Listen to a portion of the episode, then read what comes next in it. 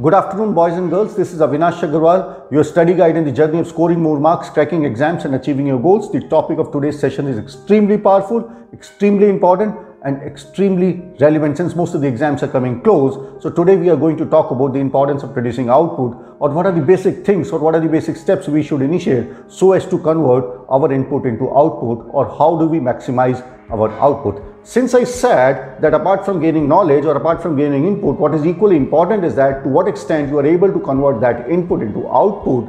The first step to improve your output is to start measuring and monitoring your output. And there cannot be a better tool other than regular testing with the help of which you not only measure your output but a test also provides you answer as to what are the basic steps which you, which you should initiate so as to convert your input into output. So testing is a very very important and integral part of any preparation. Testing is the most important tool with the help of which you can monitor measure and improve your output. Now, whenever you're writing a test, what are the basic things which you should monitor in a test? That is what we would talk about next. So, there are three S which are extremely important whenever you're talking about output. The first is S is a speed. Since in competitive examinations, it is not important that whether you know a question or not, it is not important whether you can solve a question or not, but what is important is that can you solve the question faster than others or not. So actually it is nothing but a race against time. In most of the competitive examinations, you don't even get one minute to answer a question. So the first factor which is extremely important for you to measure and monitor is the speed. Speed is the average time you take to solve a question. Let's assume that you're writing a test which is of 3 hours duration and there are 200 questions in the test and in those 3 hours you are able to solve 180 questions.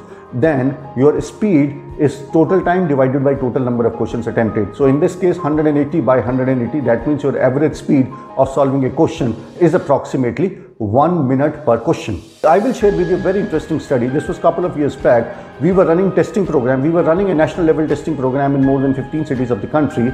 And we suddenly realized average speed of solving a question of the students of Allahabad improved over five to six tests. So when we spoke, when we spoke to the coordinator and the students that what is that you were doing so as to improve your speed, the students said that they were actually not doing anything and the invigilator or the testing coordinator said that the only thing which they did in the last five or six tests is that after every test they asked the student to calculate their average speed and to monitor in the help, with the help of a sheet. So what I'm trying to tell you is that the first and the most important step to improve your output or to improve your speed is to start measuring and monitoring it. When you start measuring and monitoring anything, your mind becomes conscious and you yourself set up a benchmark that this is what this was my speed. I have to take it to this level. I have to further improve my speed. And now the second factor, apart from speed, which is equally important for you to improve your output, is the strike rate. Now, strike rate is the accuracy level or the consistency level. Now, since most of the competitive examination has negative marking, so a good speed with a low strike rate is of no use because you will lose a lot of marks because of negative marking. At the same point of time, a good strike rate with low speed is also of no use. So, what ideally is required is that you have to actually strike a right balance between speed and strike rate. Now, in our childhood, all of us have heard the lesson slow and steady wins the race. All of us have heard the story of a rabbit and a tortoise. So the rapid, the speed of the rabbit was fast, but tortoise was slow and consistent. So the rabbit sees that he cannot see the tortoise, so he takes rest and he sleeps. And then when he when he wakes up, he realizes that the tortoise has won the race. So the actual message which this story taught us was that slow and steady wins the race. But come to 2021, you cannot expect your competitor to sleep for two three months. So what you require in order to compete and in order to succeed in competitive examination is the speed of a rabbit and consistency and regularity of a tortoise. What is this? so this is what is required actually to you to succeed in 2021 and the parameter with the help of which you can measure both speed and strike rate is what we call as effective average speed. Now what is effective average speed? Now effective average speed is the time you take to solve a question correctly now let's go back to the example which I just took. That for example, if you were writing a 3-hour test which consisted of 200 questions, you attempted 180 questions. So your speed was total time which was 180 divided by total number of questions attempted. That was 180 by 180 is equal to 1 minute or 60 seconds.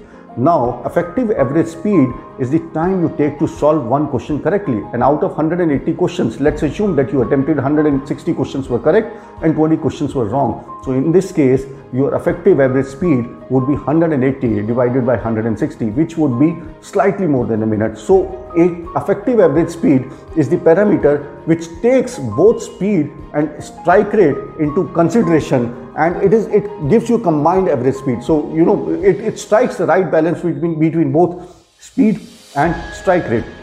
Now once you reach the peak of your speed and strike rate the third factor comes into play which is called selection selection means what to do and what not to do. It basically selection is basically about test taking strategy as to how you should attempt a paper or what are the basic things which you should keep in mind whenever you are attempting a paper. So whenever i talk about selection of questions I, it reminds me of an incident that I was doing a counseling session wherein a student raised his hand and he asked a question, Sir, I have reached the peak of my speed and I have reached the peak of my strike rate because you know you can maximize or you can optimize the speed and strike rate to a certain level. You cannot keep on always keep on increasing it. Beyond a certain limit, it becomes very difficult to improve your speed and to improve your strike rate. So the student said, Sir, I have reached the maximum or I have reached the maximum of my speed and strike rate, but my score is still less what is that I should do so as to further improve my net score? And that is when selection of question comes in mind. As I said, that selection of question really means what to do and what not to do.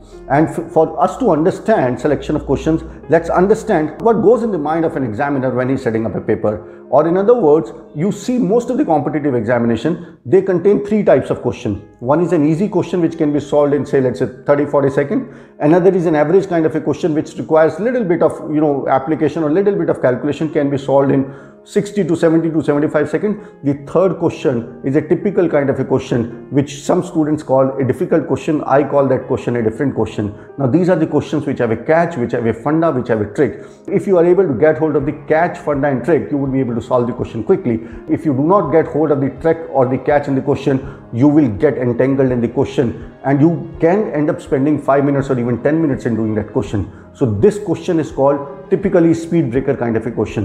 So what I mean by selection of questions is that whenever you are attempting a paper, you have to consciously ensure that you have you solve maximum of easy and average question and whenever you face these difficult kind of a question or these speed breaker kind of a question, you typically skip them and you know you leave them for the last round.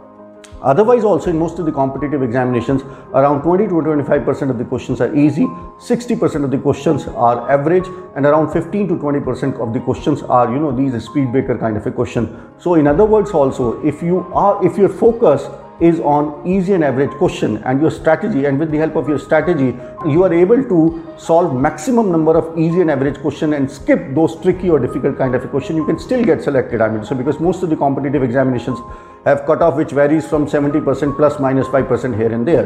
So what I'm trying to say through selection of questions is that selection of question means what to do and what not to do. And this is based upon examiner's mind of setting a paper that this is what comes to the mind of the examiner when he's setting a paper.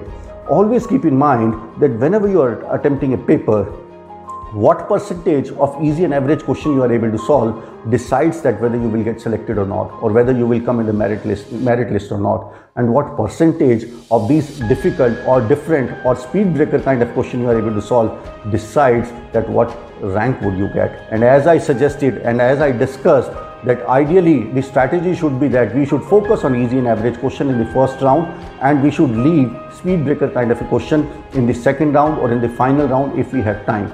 There can be many strategies. One of the topper I was speaking to, he, he gave me a very, very interesting suggestion.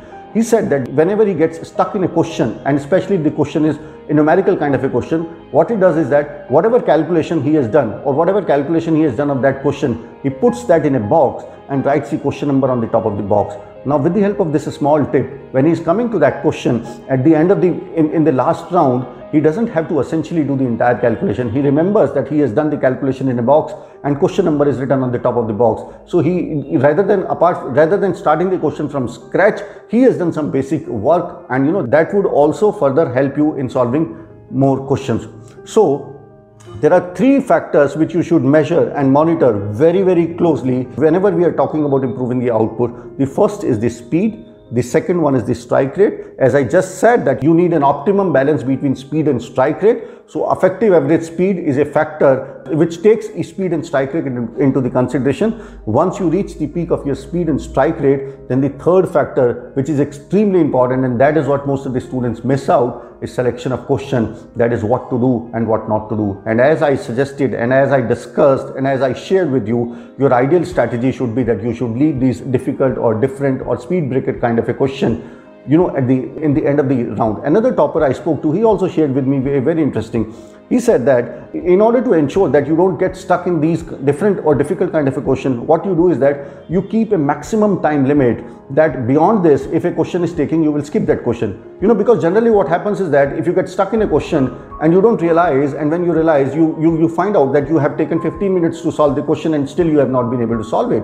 so you are already you, you, you know आप बहुत पीछे already छूट चुके हैं so what makes more sense and that is what he topper suggested is that he said that he typically allots maximum time given to a question is 4 minutes. Uh, if he is able to solve the question in 4 minutes that is fine. If he is not able to solve the question in 4 minutes or 5 minutes or whatever time you set for yourself you leave that question you put a mark you put the calculation in the box and you put a mark that if I will get back to this question in the final round if at all I get the time. So that's it for this session. I just wanted to emphasize upon the fact that apart from input, what is extremely important or probably what is more important is that to what extent you are able to convert this input into output. So start measuring your these three factors, speed, strike rate and selection of questions and ensure that each test we should tell you where you are, where you have to be, what is the gap, which subject the gap is maximum and how exactly you can fill up that gap. Thank you, bye-bye and all the best.